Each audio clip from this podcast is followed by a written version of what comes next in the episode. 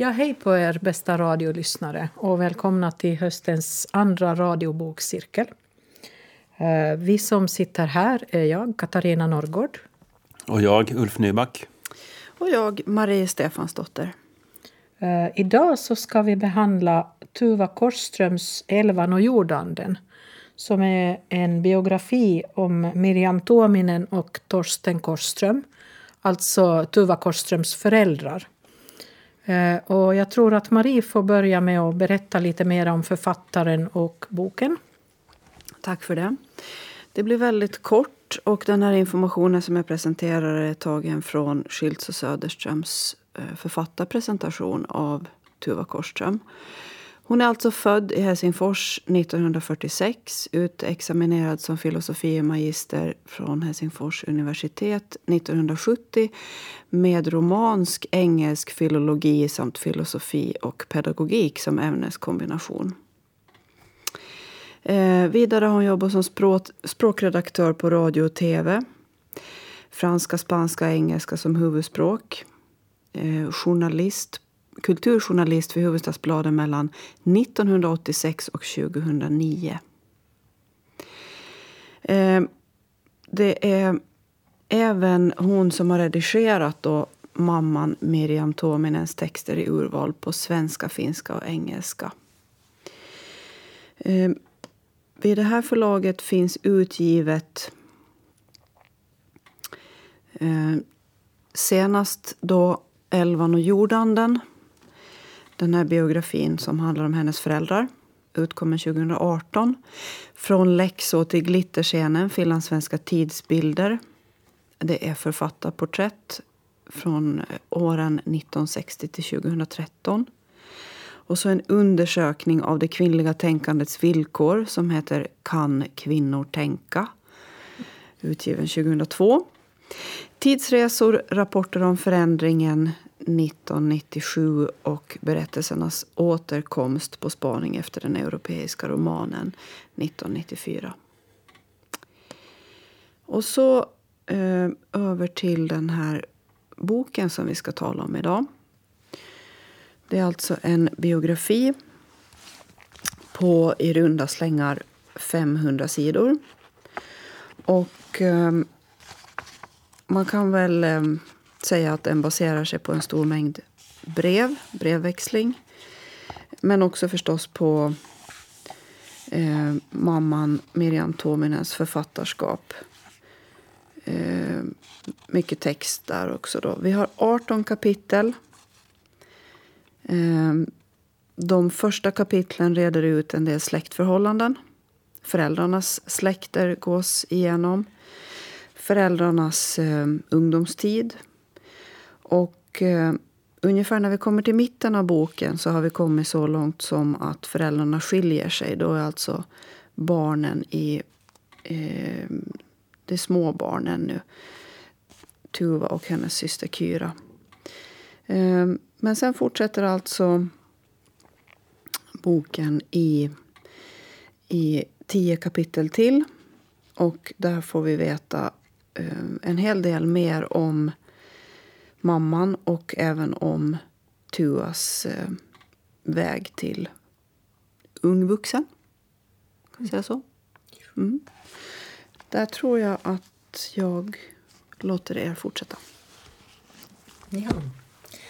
Eh, det, vi konstaterar här innan vi, vi börjar den här inspelningen att det var en, en tuff bok att bita i. Också så där rent fysiskt var den ju ganska, den är ganska stor och tung. 500, lite drygt 500 sidor. Och, och mycket, mycket sådana här klipp ur, ur brev och dagboksanteckningar. Och, och en del av beskrivningarna, framförallt mot slutet av boken, så var, tyckte jag åtminstone personligen ganska jobbiga att läsa om, om den här mammans psykiska problem och hennes liksom, tilltagande paranoia och, och, och, så här. Att hur, jag tyckte liksom, det kändes så här att de här barnen, framförallt då Tuva som ju var ändå ganska hon var ju den yngre systern. Att, att borde hon faktiskt ha fått bo med sin mamma egentligen? Det kändes lite så här att borde ingen ha reagerat? Att hon kanske skulle ha haft det bättre med sin pappa i alla fall. Mm. Men hur känner ni för det där? ja, som så ser det så hade hon kanske inte så stort mycket val egentligen. Att de, hon försökte ju nog bo hos pappan och hon ville ju helst bo där i Korpo på sommaren och, och i Nykarleby. Men eh, jag minns inte hur det var, men eh, hon band ju dem till sig. Hon hade mm. ett behov av att binda dem till sig, de här barnen, och speciellt Tuva. Kyra hade ju lättare att eh, frigöra sig från mamman.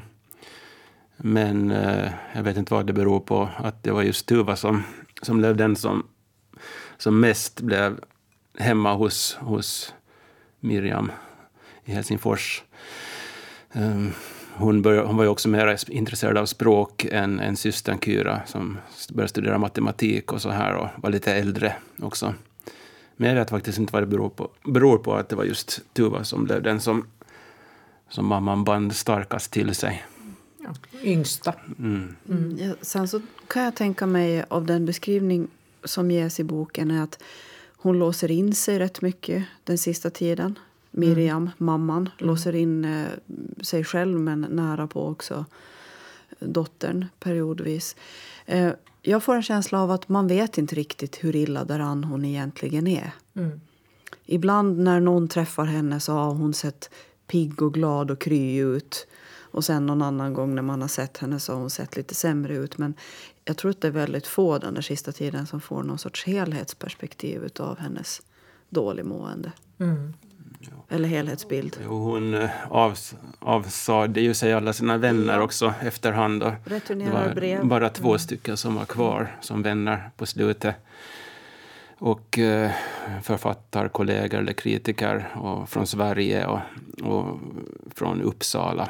Mm. Att hon verkar vara trött på, på det mesta som hände i Finland och, och på hela kulturklimatet. Och det var den här katolska kyrkan i stort sett som som var hennes räddning och, och till och med den så retade hon upp sig på, på slutet av, av sitt liv och ville inte ha att göra med den. Så man undrar att, att vad hade hon egentligen kvar mm. annat än sitt skrivande? Jo, jo det var ju lite så här att som, som Tuva beskriver det att, att hon hade en lång lista på sina fiender. Och den blev bara längre och längre vartefter hon sa upp bekantskapen med vänner som, som inte svarade riktigt som hon hade tänkt sig eller skrev en recension av hennes texter som hon inte riktigt uppskattade. Och mer och mer liksom så blev det ganska tungt på den här fiendesidan av listan och väldigt, väldigt tunnsått på den här vänlistan. Mm. Det som slog mig var lite den här tonen i breven från vännerna, för de var ju väldigt vänliga de här breven. Mm. Men, men däremot så Miriams brev var inte alltid så trevliga att läsa. Nej, hon var väldigt, väldigt mm. rakt på sak. Mm. På gränsen till oförskämd, skulle jag säga. Jo, jag funderade varför reagerade de inte och blev arga och så och reagerade själv och, och förstod liksom Det är ju förstås inte alla brev som mm. vi ser ur, uttag ur heller i boken. Så att, men... Um, jag lyssnar ju på Tuva Korströms sommarprat i Radio Vega. Och eh, det var då som jag blev nyfiken på den här boken. Ehm, där förklarar eh, ju Tuva själv det som att hon växer upp då eh, med, hos sin pappa på sommaren och hos sin mamma på vintern. Och det var en av de här anledningarna till att jag ville läsa boken. För det lät ju när det lät ganska idylliskt så som hon beskrev det och det lät också som ett modernt föräldraskap. Mm. När hon berättade om det uppfattade jag aldrig den här skilsmässan eller att det skulle vara sådana saker det berodde på utan jag tänkte att det var ett, en modern, ett modernt typ av familjeliv. Mm. Att man gjorde så här. Eh, sen visar det sig ju i boken att det är ju inte alls så idylliskt. Utan eh, pappan kämpar ju på många långa tider med att, att få ha barnen oftare eller ibland helt och hållet försöker han fast han inser någonstans att han, ja, han kapitulerar ju där också mitt i allt att, och, och ger över det till henne. Um, men eh, det här att växa upp också, som hon beskriver det, med två konstnärer. Där, nu var vi ju redan inne på mammans sjukdom. Eh, men, men där, där det idag också har vänt till att man börjar uppskatta hennes texter på nytt och hon blir utgiven på nytt och, och, och det här. Eh, det måste ju vara som dotter, även om nu författaren då, Tuva idag är en, en, en vuxen kvinna så att säga, så är man ju ändå alltid dotter till sitt, sina, eller man är barn till sina föräldrar. Mm. Och att, att hantera den här saken eh, att ha vuxit upp med, med den här eh, väldigt sjuka och, och eh, ja, nedbrutna mamman men ändå idag ta emot ska säga, hyllningarna av hennes författarskap skulle kunna vara en konflikt. Mm. Hon sa ju att hon lärde sig väldigt mycket av sin mamma. Att hon, hon sa ju också att, att Miriams böcker är bra, sa hon i slutordet. Ja. Att hon fattar ja. den här kvaliteten i dem och uh, omvärdera kanske mm. författarskapet och kanske också mamman. Fast uh, det är förstås att såren sitter ju där ändå från uppväxten och om man har varit med om mycket så kanske det är svårt att... Jag vet inte hur man bearbetar sånt men, men åtminstone som författare så tyckte ju uh, Tuva om Miriam. Och, det som jag tänkte på, den är ju så här kronologiskt uppbyggd nog den här boken så tillvida att det börjar liksom med hennes mor och farföräldrar lite, berättar om hur de träffades och, och, och så här. Och sen fortsätter det med hennes föräldrar då. Och, och när de sedan blir ett par så småningom och sen när de får barn och sen när de skiljer sig. Men inom de här kapitlen tyckte jag, vet inte om någon av er reagerar på det, att hon hoppar lite fram och tillbaka i tiden. Inte jättemycket, men några år. Hon mm. berättar ja det, det och det hände 1959. Och så i nästa stycke så är hon tillbaka på 1956. Mm. Och det där störde mig faktiskt lite grann. Mm. Mm. Det var ju Tottis krig som hon berättade om, alltså vinterkriget, fortsättningskriget. Ja. Och sen så behandlade hon sen Miriam under ja. samma period. Ja. Så då blev det ett hopp i tiden där. Jo, precis. Det, det var ju, kan man ju förklara med mm. att det handlar om två olika personer kanske. Men, men i det där... Jo, hon gjorde det på flera ställen. Också med systern och sig själv. Ja, precis. Ja, mig störde det inte egentligen. Eh, mm, nej, eh, kanske inte mig heller. Eh, det som jag faktiskt tyckte var intressant, som nog gav ett mervärde också, är att hon börjar tidigt. Alltså att hon börjar långt bak. Mm. Att hon tar med de här personerna, föräldrarna till hennes föräldrar, alltså far och morföräldrar. Redan hur de träffas får vi ju veta. Mm. Hur träffas hennes farmor och farfar och hur träffas hennes morfar och mormor. Eh, och jag personligen måste jag säga att jag, jag är väldigt förtjust i, i Axel, eller den bild som mm. tecknas mm. av Axel som då är hennes, blir det farfar? Farfar, mm. ja. Tottis pappa. Ja. Jag tycker alltså farfar är då, eh, han är skeppare, mm. eller hur? Han seglar långfart först men sen övergår han till att segla, segla bland annat isbrytare. isbrytare ja. ja. Och eh, jag är så fascinerad över hur, vilket modernt förhållningssätt han har till familjeliv och sånt. Jag har faktiskt sparat ett, eh, en text här som jag tänkte att vi kunde eh, säga några ord om. Men ehm, eh, han tar med sin hustru. De, vad är det de, de får totalt? Är det fyra eller fem barn? Fem var det väl. Ja. Kan jag inte säga säkert om det, det var fyra, fyra eller fem. Det finns en släktutredning i slutet av boken. Precis. Och de, eh, men, men han... Eh, han seglar ju på han och eh, hustrun Naima hon tar hand om barnen och hon får flytta och flytta och flytta och flytta och, och barnen är med och, och det eh, går väl inte så där, egentligen så där lysande för Tuvas pappa Totti heller. Han mm. beskrivs ju som en, en ganska så här sorgfri typ. Mm. Som lite eh, flickfavorit. Han glömmer grejer efter sig lite sådär. Ja. Ganska bohemisk och rätt mm. slarvig. Mm. Det som jag lade märke till att han bodde med sina föräldrar, eller de flyttade in hos honom i slutet på hans liv. Mm. Det är liksom att man inte nästan skulle ta hand om sig själv. Och det där tänkte jag på med den här finlandssvenska stora släkten, att de liksom hela tiden så var de i kontakt med varandra. Och jag vet inte hur pass mycket det stör. Liksom. För Miriam ville isolera sig och skriva och vara i fred. Jag tror det stör jättemycket att, att mammor och, och farfar och morfar och blandar sig i hela tiden. Mm. Uh, och det, det, undrar jag över, att, att måste det vara en sån här stor släktfest på gång hela tiden. alltså, är, det, är det någonting typiskt finlandssvenskt eller är det, var det så på den tiden? För det, det tyckte jag att jag liksom rättade upp mig på, att lämna henne i fred nu. Lite sådär. Men de försökte mm. väl nog i och för sig. Men, men jo, hon, hon hade ju lite svårt. Hon ville gärna stänga in sig på sin kammare och skriva. Och, och, och då är plötsligt svärmor och svärfar där och, och några av hennes mm. systrar. Och, och jo, lägger sig i och lagar mat och, och, och, ska ha henne ut och äta av alla saker när hon skriver. Så, det var kanske lite... Det var en väldigt social släkt, alla utom hon. Mm. Ja, det, det, är lite förvånande att de väljer varandra. Och det, det, går ju inte så där i ett hui heller att de, att de gör det. Mm. Utan det verkar vara en långsam process. Eh, det, det som jag fastnar för här är en brevväxling mellan Totti och eh, pappa Axel.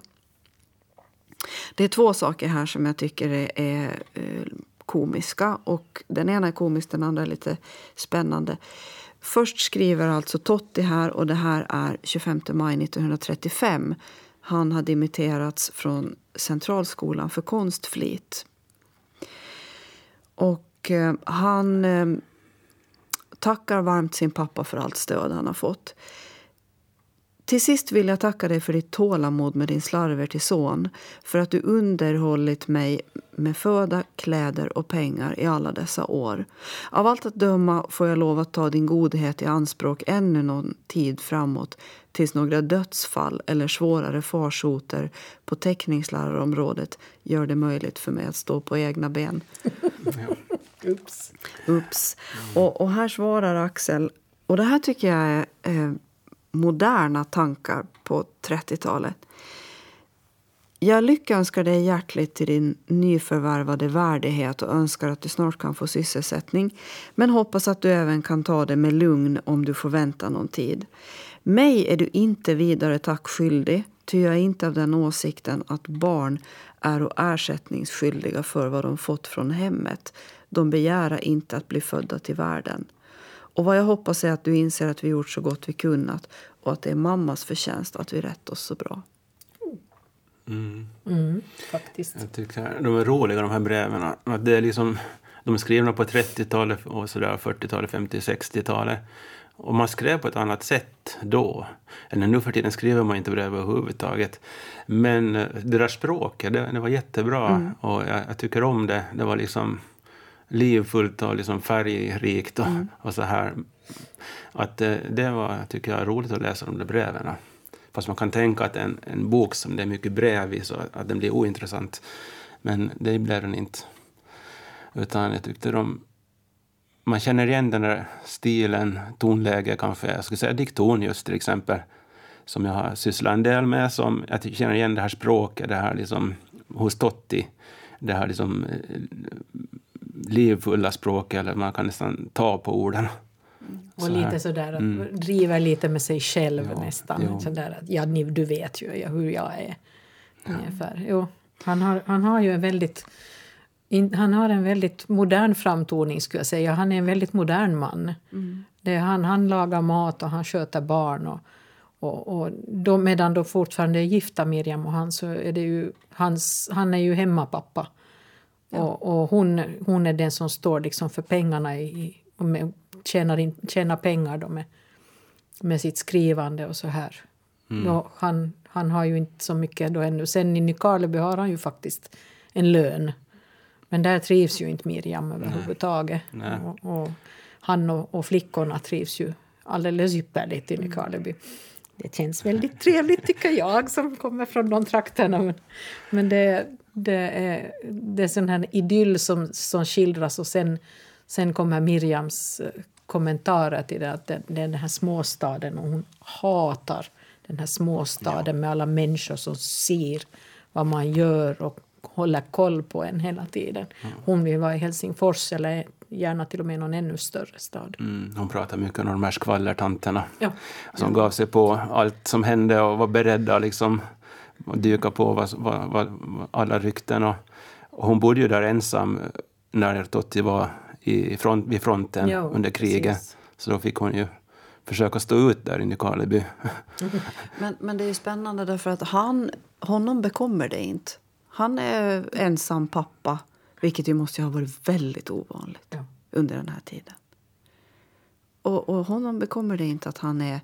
Han, han verkar... Vad han nu blir utsatt för, för, för typ av frågor vet vi ju inte. Men, men eh, han donar på där med den här äldre dottern och det går hur bra som helst. Och det, verkar, det verkar liksom inte som om han skulle låta det... Att han, han känner inte sig på något vis förminskad i sin manliga roll utan han är nog bara han är pappa och han är lärare och, och väldigt omtyckt som lärare tydligen också. Så Ja. att det, Det är ju här, det är just den här titeln som jag tänker, Älvan och jordanden. Så jag kom direkt att tänka på Pessi och Elusio ja, som går precis. på finska tvn på julen om den här älvan som träffar ett troll. Just. Och den här historien om hon tappar sina vingar och hur han är den här jordbundna trollet och hon är den älvan som, som ska klara sig. Mm. Eh, jag vet inte om, om det har något om, de, om, det, om det har någon koppling till det här men jag kom att tänka på det direkt när jag såg titeln. Har, det, finns ju, det finns ju en del det här bilder i den här boken och, och bland annat en del bilder av, av uh, Tottis konst, då, hans målningar och teckningar, och också Miriams. Eh, och där, där var det faktiskt en, en som han hade gjort med, med en elva och en jordande. Och, och det som är intressant är att han har ju satt sina egna ansiktsdrag på den här jordanden som håller fast elvan så att hon inte kan ge sig iväg. Att hon kan inte flyga iväg. Han håller henne nere. Det, det tyckte jag var lite talande Ja, egentligen. den här boken som Pessi och Lucio, den skrevs ju också under kriget. Mm. Som en saga för att komma undan kriget. Men den där jordanden som, som fanns på bild som du pratar om så fanns ju en, fanns den i en saga av Miriam. När hon berättar. Jo, Ja, exakt. och den var ju, det var ju fyra olika såna här hemska eh, troll eller väsen som, som hon skrev om, varav den där var en. Jo. Och alla på något sätt plågade henne. Precis. Så, så jag såg inte den som en positiv varelse. Nej, nej. Utan, Men just därför tyckte jag att det var intressant att Totti hade satt sina egna ansiktsdrag på den som höll henne tillbaka. Jo. För, för mig så framstår han som en, en positiv person i, i boken. Men det är besynnerligt först hur han är med. Han är ju med och svartmålar sig själv i brevväxlingen till henne. Han gör sig ju själv till någon sorts syndabock fysiskt och, och så här att han liksom på något sätt skulle vara en plågoande. Vilket man ju har svårt att tro, men i alla fall. Sen gör ju hon det med honom. Det, det är ju fruktansvärt det här brevet hon skriver alldeles på slutet där. Ja, eh, Som är någon form av polisanmälan. Men jag tror att den förföll var inte så. Det, hände, ingenting. Nej. Det, nej. Men den är ju, det är ju tragiskt vilket, vilket hat och, och vilket, eh, liksom, vilken... Eh, ja, man känner inte igen honom i den där beskrivningen överhuvudtaget. Och, och, och det är, är så eländigt. Och sen också då att han går bort. För att han är ju ändå... Ja, så, så som vi läser den här boken, vi eller jag, så är han ju det positiva i hennes liv. Ändå. Kyr, eller flickornas båda. Men jag tänker en författare som Mirjam Tuominen som använder precis allt som hon kom få tag på i sitt liv och sin familj. Och ändå den inre värld som hon beskriver. Så det är lite där Strindbergs eh, eh, grejen att man, man liksom skriver om alla. Så hon, han blev ju också föremål för hennes författarskap eller hennes liksom, tema, eller liksom materialet till hennes författarskap kommer från det som hon upplever. Och han blev liksom lite oskyldigt eh, indragen, kan man väl säga, i hennes skrivande. Att, att hon, hon fördömer ju precis allt. Hon fördömer ju katolska kyrkan på slutet. Hon fördömer sin man, vänner. Så det är mycket sånt här som bara är en del av hennes process. och förstås. till och med att hon utplånar sig själv. Att hon, hon är mycket att, att längtar till döden. Att hon längtar till att dö. Ända från början så är det liksom någonting utpräglat eller särpräglat Ja, hos henne. ja, ja, jag har en liten, en liten grej här när hon börjar när, när hon märker att hon är gravid med sitt första barn. Eh, jag är inte rädd för dess skull mer än för min egen men det känns tungt. Jag önskar jag själv finge lida alla lidanden till slut. Det sitter hon alltså och, och noterar när hon har upptäckt att hon väntar sitt första barn. Men, men jag menar också för, för Tuvas skull. Att hon, eh, både där och då när han går bort så plötsligt, att, att hon, det är ju en sån stor förlust. Någonting som är så positivt som, som på något sätt i, i vissa svängar blir väldigt negativt men sen ändå, eh, eller till råga på allt, blir bortryckt. Jag känner att hon, hon, hon blir av med så mycket. Ja, och det, man tänker liksom situationen sen också. Ja. Att när, när hon får veta att han, att han är död så är han redan begraven. Ja, det är, Det måste ju vara någonting. Och Alltså, hon älskar ju verkligen sin pappa. Han var ju liksom jätteviktig för henne. Och jaha. Ja, då var hon på resa till Ja. Paris med sin mamma. Och så dog Totti under resan. Och inga mobiltelefoner på 60-talet, så nej. De visste ingenting förrän de kom hem. Mm. Det, var, det var mycket som hon fick utstå, den här Tuva, Tuva genom Miriam, att till exempel att hon skulle måste konvertera till katolska kyrkan, vilket hon, hon inte gjorde. Eller hon- gjorde det till slut. Det till slut. för ja. att hon tyckte inte att det hade en så stor betydelse för henne, fast väldigt stor betydelse för mamman. Ja. Så hon, Jo, och, hon fick ju inte alls leva något normalt tonårsliv som hennes vänner fick. Utan hon fick ju smyga med allting. Hon skulle alltid till biblioteket. Men hon måste se till att vara hemma när biblioteket stängde sen. Så hon kanske var ute och träffa vänner eller sin pappa om han var i Helsingfors. Men, men, men det var liksom att se till att komma hem när biblioteket stängde så att inte mamma insåg vad de höll på med. Men jag tyckte det var intressant att följa ett författarskap. Jag, jag tycker en biografi, okej, jag är inte så väldigt intresserad av privatliv, men författarskapet, att hon, Miriam skrev ju, började med noveller, så skrev hon mycket litteraturkritik, hon skrev, eh, hon översatt författare, hon skrev till slut dikter. Ja. Att det gick liksom från större omfång till mindre och mindre och mindre. Och till slut blev det kristna dikter. Och nästan från början var det religiöst. Eh, och då så tänker man att hon verkligen utplåna det som hon har haft. Eller det fanns de här dragen, men det blev liksom så minim, minimalt till slut att det enda som fanns kvar var, var religionen. Och den hängde hon fast vid. Och Tuva frågar då i slutet på boken att, att varför blev min mamma religiös? Att hon skulle vilja veta det själv. Ja, men jag- fick hon aldrig någon förklaring på riktigt. Och det funderar jag också på lite när jag läste att, eh, att vad, det, vad var det i religionen som, som, som intresserade eller som, som var viktig. Sen var det ju också intressant, det tyckte jag, det här, eh, det här skildringen av, av deras liv under, under krigstiden, då innan, innan då alltså Tuva var född. Så Miriam var ju starkt antinazistisk. Hon var, hon var liksom helt totalt antinazist. Och, och det här också väldigt uttalad om det. Och, och kapa kontakter med, med vänner och bekanta som, som uttalar sig för, för det här Nazityskland. Och, och, och bland annat då hade hon också problem med, med Totti själv som ju då var ute i kriget och, och, och de hade ju, det var ju tyska vapenbröder som de samarbetade med på vissa frontavsnitt och så här. Och han kom ju överens med dem och tyckte att nå, det var trevliga människor. Och det där hade hon väldigt svårt att acceptera. Men var inte en av deras första riktigt stora sprickor? Jo, det var väl det. För hon kallade honom för kryptonazist eller någonting i den stilen i något brev. Ja. Det var ett svårt val säkert. Han, han va- valde hellre den sidan än, än att eh, kapitulera för ryssarna. Mm. Då.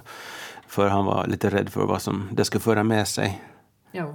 Eh, Och de förlorar ju en del om, områden som ja, Hangö och så vidare.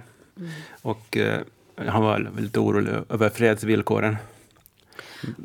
Sen känner jag att han, han blir ju kvar. Alltså han, han blir ju kvar längre tack vare några märkliga omständigheter. Nästan det var- varje gång.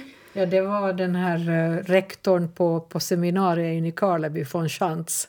Det talas om honom fortfarande än i denna dag i Nykarleby faktiskt, som måste ha varit en, en väldigt speciell man. Ja, Jo. eh, jag kan tänka mig också i det här att, att vissa perioder eh, är han ju kvar fast han nästan inte ens vet varför han är kvar. Att, att han måste ju... Det måste ju ha varit en märkliga situationer, många märkliga situationer under, under de här krigsåren. Är sant. Men det, jag tycker att det lät nästan som en deal det här att vi ska skilja oss. Att du mår säkert så mycket bättre på egen hand, skrev liksom Totti. Att de var ju med på det. De var liksom så, det var ju som, så kamratligt som det gick till. Så, och hon hade behov av att skriva. Och han, han gav henne den friheten och liksom tog bort sig själv ur hennes liv på det sätt och vis. Men sen när hon fick rätt till barnen, så då blev det ju problem. Han träffade inte till exempel Tuva på över fyra år. Ja. Och så då kanske det gick lite för långt alltihop. Det här att eh, hennes paranoia som hon sa att hon hade alltid, att det är ju säkert ett vanligt drag hos, hos diktare eller författare också. Att, eh, men den drevs så, så pass långt så hon började liksom känna sig nästan förföljd och liksom misstänk, mis, misstänkte människor omkring sig. Och hon skrev ju om, om Totti också att han, att han hade en plan, att han, att han liksom var där för att ta barnen av henne och, och, och allt. Han var ju, blandade ihop saker till slut tycker jag. När hon blev sjuk. Ja, det var ju, det var ju just det, när, när hennes sjukdom blev lite, blev lite mer uttalad så, så var ju hennes mamma och systrar också med på och försökte få henne inlagd på Lappviken. Och, och, och, det här. och hon ville ju inte, så det blev ju tvångsintagning. Och, och, och det var väl där då sen som Totti gjorde det misstaget att han var med när hon blev hämtad. Och då var han då var han också på fiendesidan efter det. Att fram till dess så hade de väl ändå kommit något sånär överens. Jo. Men efter det så, så var det inte... Där såg jag så tydligt den här kopplingen till Kafka. Jag kommer att tänka på processen och hur processen börjar. Att Josef K arresterades en morgon utan att veta vad han var anklagad för. Och, och då liksom, det passade så bra ihop för att eh, Kafka var en av Miriam, Miriam Tuominens eh, Husgudar. husgudar. exakt. Och då på något sätt så, så då går livet och, och liksom konsten in i varandra så på ett konstigt sätt. Fast jag vet inte om hon, hon nämner inte Kafka i det där sammanhanget. Men hon kommer aldrig över det där att Nej. hon blev tvångsinternerad på Lappviken. Men det så tänkte jag sen också på, på det här... eh, De, när flickorna ännu är ganska små. Det är ju en viss åldersskillnad mellan Kyra och Tuva. Jag kommer inte ihåg nu exakt hur mycket, men en fem, sex år är det väl. Och, och, och det här, när de är små så, så det här eh, har Miriam läser för dem på kvällarna bland annat. Men eh, jag vet inte, jag tycker att hemma hos oss var det Mumin och, och sånt som gällde. Nå, Den fanns ju inte på den här tiden ännu, de kom lite senare. Men, Hon kom med små men de kom ju, jo, så småningom sen kom jo. Och de lästes också. Men hon läste alltså Dostojevskijs Idioten för sina barn. Och det... Okej. det, det, det är en väldigt fin bok, men eh, jag vet inte om jag skulle läsa den för min fem sexåring Det tror jag faktiskt inte riktigt jag skulle ha gjort. Nej, så där var hon med många olika saker. Den att här hon, franska undervisningen. Ja, det var spännande. jo, Annorlunda. man, man bör fundera liksom att, eh, ja, att hon kanske hon ville utsätta barnen för det riktiga livet. Eller kanske hon inte ville skydda dem på det sättet att man ska läsa barnböcker. Att eh, om Dostojevskij var det som, som gällde så kanske hon tyckte att det var viktigt. Mm. Jag upplever inte att hon hade något barnperspektiv kanske Nej. någonsin. Jag tror inte att hon... Det rymdes inga barn i hennes liv riktigt sådär. Ja, det kanske var så att, In- att inte- det var inte- mera... Det här Tuva beskriver ju också när de flyttar sen till det här flyttar hem till Arkad, heter den? Arkadiagatan. Eh, och hon, hon då blir och leka med mostrarna och mormor och hon springer, rymmer som liten och, och, och låter sig bli fasttagen för att få skratta. Och då tänker jag så här, ja, det, då, mamma kanske har nog inte gjort det här då. Det här är nog någonting som, som man inte får göra hemma inne med mamma. Mm. Utan man, man liksom rymmer ut. Ringa ute. och skrika och skratta. Ja, Ja, det får man göra någon annanstans. ja precis. Det, det, det fäste jag mig vid också, att, att hon kommenterade att, eh, att hon fick bli vuxen vid 12 års ålder. För det var då den här mammans den här psykiska sjukdomen riktigt började visa sig på allvar. Och jag lider med henne av de här beskrivningarna när de till exempel är ute någonstans och åker spårvagn och mamman börjar Skratta. sitta och skratta och, och, och, och hur, hur Tuva då som ju börjar vara lite så här på väg in i tonåren faktiskt förstår att den här kvinnan som är min mamma, hon mår inte riktigt bra. Hon försöker dölja det på olika sätt. Ja. Hon vill ju vara vanlig. Ja. och Jo, vanlig i ja. skolan. Och det måste också vara ett komplex att man inte vill vara speciell utan man vill vara vanlig. Och särskilt när man är speciell. Jo. Ja. Man har en författare till mamma, man har, mamma syr kläderna åt henne. Ja, den det, här det kände var också... Jo, Usch. Jag Jo. tycker Tuvas brev i den här tiden var sådana här vykort som, som ett barn skriver. Ja. Ja. Att eh, hej, vi har bra, hur har ni det? Att Ja. det är varmt och hälsa alla. Ja. Att det, också att hon vill vara vanlig. Precis. Att hon skriver inte litterärt på det sättet. Nej, och Nej. absolut inga känslor. Absolut. Hon låter det ju inte komma upp till ytan Nej. hur taskigt de har det hemma med mamma. Utan det är verkligen som du säger, man bockar av ett par punkter och så. Och båda Mm. flickorna gör ju liksom allt vad de kan för att inte Miriam ska få något av sina ilskeutbrott. För det kommer ju för minsta lilla detalj sen om det råkar bli någonting fel. Eller någon råkar säga någonting om någon som hon inte vill höra talas om. Så, så är det full, fullt utbrott på gång. Och det, det är också sån här... Det gör ju ont att läsa det faktiskt. Man tänker liksom att, att så ska inte barn ha det. Nej. Hon offrar ganska mycket för sitt författarskap men alltså, hon kanske inte tänker på hur hon beter sig. Men ändå så finns det ju de här hennes eh, viktiga saker som hon skriver om och skuld efter pappan som, som måste i fängelse, förstår jag, av någon orsak. Eh, Ja. Alkoholism. Nej, det var det- ju inte... Han, han var diabetiker Ja, just det. och, och kollapsade på gatan. Och så ja. trodde, De trodde att han, var redlös. full. Och så kördes han till, till häkte och där dog han därför att han fick ingen behandling. Det Ja. var ingen som förstod att han... Och det, jag menar, det kan ju hända än i denna dag. Ja. Så det var ganska skrämmande. Och var det, det att hon inte hade hunnit prata så mycket med honom innan, så han dog eh, när hon var ganska ung. Och så fick hon det som ett, eh, ett tema att skriva om den här skuldproblematiken som hon... Och sen den här dödslängtan som hon hade. Mm. Så det, det är ju väldigt eh, tunga såna här saker att brottas med.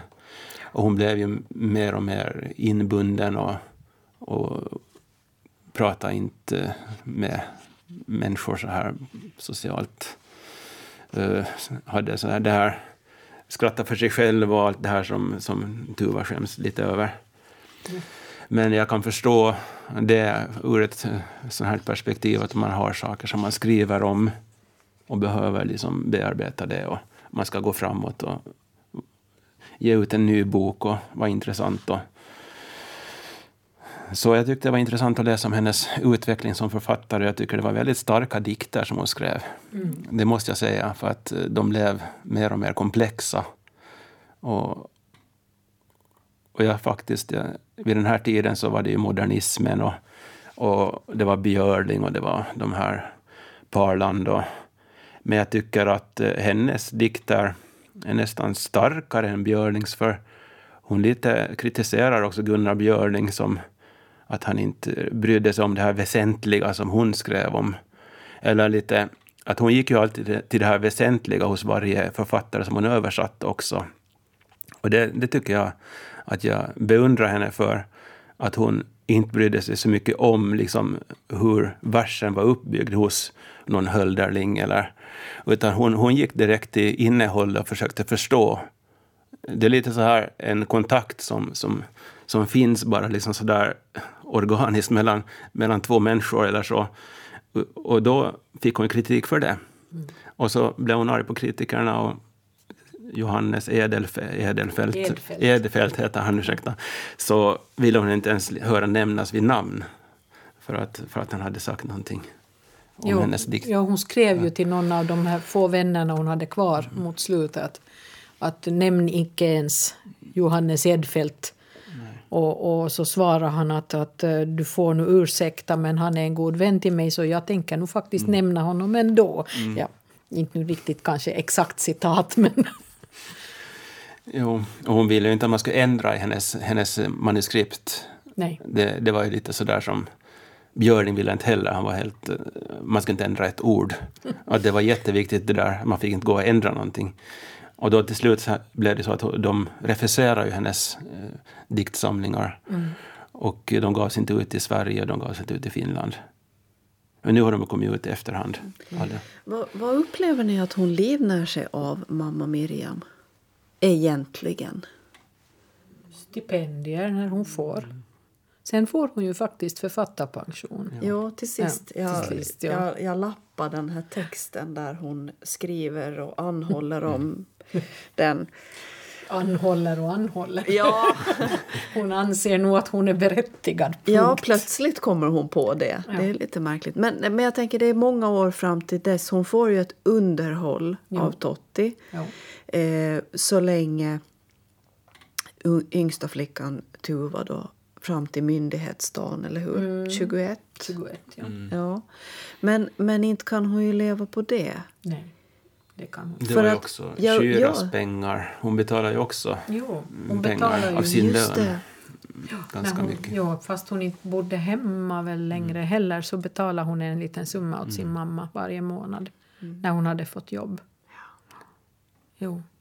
Det, var, ja, det, det undrar jag faktiskt också lite. Att hur, hur hon liksom, och sen när hon någon gång fick några pengar, som när hon fick sitt, sitt morsarv, så då kråsade hon på och for ut och, och resa i Europa med, med Tuva. Ja. Mm. Och för dit for hela det arvet. Ja, ja det, det var en spännande tanke.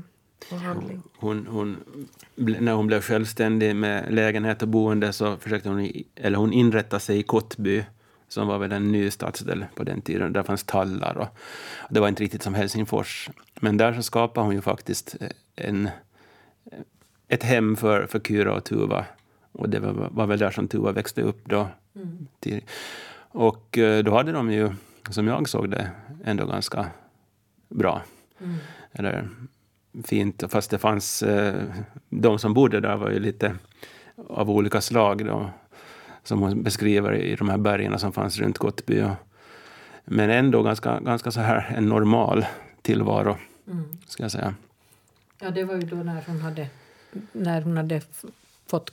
Kyra, Kyra hade flyttat från Nykarleby. Hon hade ju gått i skola i Nykarleby faktiskt rätt många år då redan. Men, men, men eh, Miriam insisterade på att hon skulle bo med henne. Och, och sen när hon väl hade henne där så tog hon henne på något vis till någon sorts, jag vet inte vad jag ska kalla det, syndabock. Ja. Mm. ja. Även hon. Ja, så att det, det undrar man ju faktiskt hur det har kunnat, kunnat bli något av, av den flickan. Hon har ju nog varit med om en del men... Mm. Mm. Hon hon började ju träffa då när hon gick gymnasiet eh, en som hette, kallades för Träskis. Just ja. Det Som- var Tuva, ja. Ja, Tuva, ja, som skulle som de träffade varandra och de, Tuva vistades ju mycket på bibliotek. Att, Ja. att hon kunde inte vara hemma och mamman var i kyrkan på mor morgnarna. Och, och när, när mamman kom hem så kom hon hem från biblioteket. Och, och Tuva var inte heller så intresserad av skolan i början. Utan hon tyckte att hon, hon var på biblioteket. Och eh, det blev ett sånt där katt och råtta-lek det där. Att, att den där träskis så fick hon ju inte... Hon var ju rädd för att, hur mamma skulle reagera på honom. Och, och om de har haft någon sexuell förbindelse och sådana här saker. Att det var ju sådana här viktiga saker för en flicka i den åldern. Men ändå så hämmade ju hennes liksom, liv med, med sin pojkvän. Då. Mm. Och eh, man kan just eh, tänka sig hur det kan vara att, att måste smussla med allt på det sättet. Det var ju faktiskt, och det var ju mycket smygande. Det, var, det var det här när Totti kom ner på sommaren till, till Helsingfors och tog in på hotell. Och han hade med sig skivspelare och böcker och, och teckneblock och allt möjligt. Och så for flickorna och hälsade på honom till hotellet och lyssnade på musik och, och läste böcker. Och jag antar att de sa åt mamma att de var på biblioteket. Och sen måste de se till att vara hemma tills biblioteket stängde då igen. Alltså, och vilken skräck liksom att gå och vara orolig sen hela tiden. Och tänk om mamma kommer på vad vi gör. Men de blev aldrig upptäckta. Vredes, den vreden skulle Den- man ju inte ha velat. Nej, verkligen inte. Nej. Men det, är- det är som ni säger, det är mycket smygande. Och jag tänker också ehm, två saker kring det här när hon håller på och dejtar Träskis. Det ena är vems sida skulle hon ha valt eller vad, sk- vad skulle ha hänt om hon hade blivit påkommen före det var ett faktum eller före hon liksom bestämmer sig för att, att för hon flyttar ju sen på myndighetsdagen. Hon Ja. gör ju ganska snabbt klart för Miriam att, att nu, nu drar jag. Jag har en pojkvän och jag tänker flytta till honom. Eh, det, det är det ena. Att, att hade hon, va, hade hon klar, klarat av en sån sak? Alltså vad hade det blivit kvar av henne?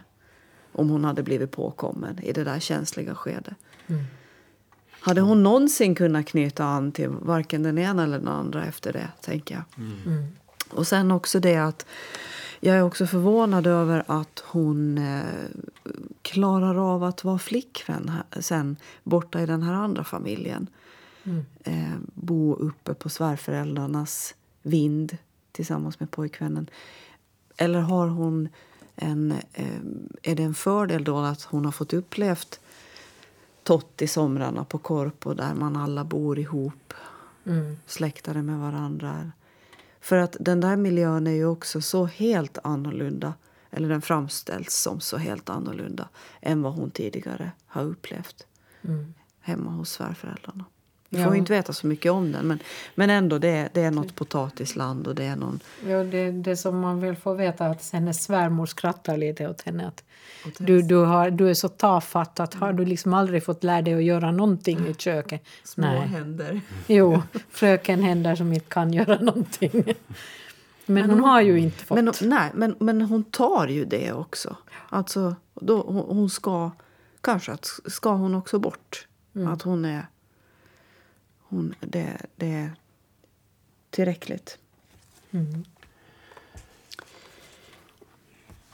En av eh, orsakerna till att jag var nyfiken på den här boken var också det att jag ville... Jag ville Tuva säger själv i det här sommarpratet att hon när hon redigerade allt det här, när hon samlade ihop och, och började skriva så hände en sån sak som med henne själv, om jag nu förstod henne rätt i sommarpratet att hon själv börjar känna igen sig i den här sexåriga flickan. Eh, och att plötsligt så kommer det en, den, hennes eget jag då som sexåring. Plötsligt är det den rösten som börjar höras när hon börjar skriva i boken. Alltså med hjälp av det hon läser minns hon och utkommer en text som skriven av en sexåring. Det var en, en stark, eh, för mig en, en, en stark sak som jag ville hitta i boken. Det, och det är faktiskt, jag har ju antecknat lite när jag har skrivit. Så jag har skrivit kapitel 10, Nybyggarliv, mer självbiografisk ton, Tuva minns detaljer.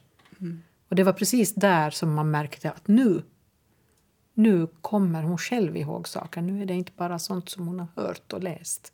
Utan nu är det sånt som hon själv upplever och minns. Det var jätteintressant. Jag tycker mot slutet av boken så börjar hon skriva mera i jag-perspektiv, Tuva. Ja. Men det tar ganska lång tid. Ja. Och då, då blir det med också om henne. Att det handlar, boken handlar också om henne själv. Ja. ja. Jag tror att vi ska knyta ihop här för idag och konstatera att vi har då alltså pratat om Tuva Korsströms Elvan och jordanden som är en biografi över hennes föräldrar Miriam Tuominen och Torsten Korsström. Tack för att ni har lyssnat. Eh, till i oktober så kommer det att sändas ett ny radiobokcirkel och då pratar vi om Karin Smirnoffs Jag får ner till bror. Tills dess får ni ha det så bra. Hej då! Hej då. Hej då.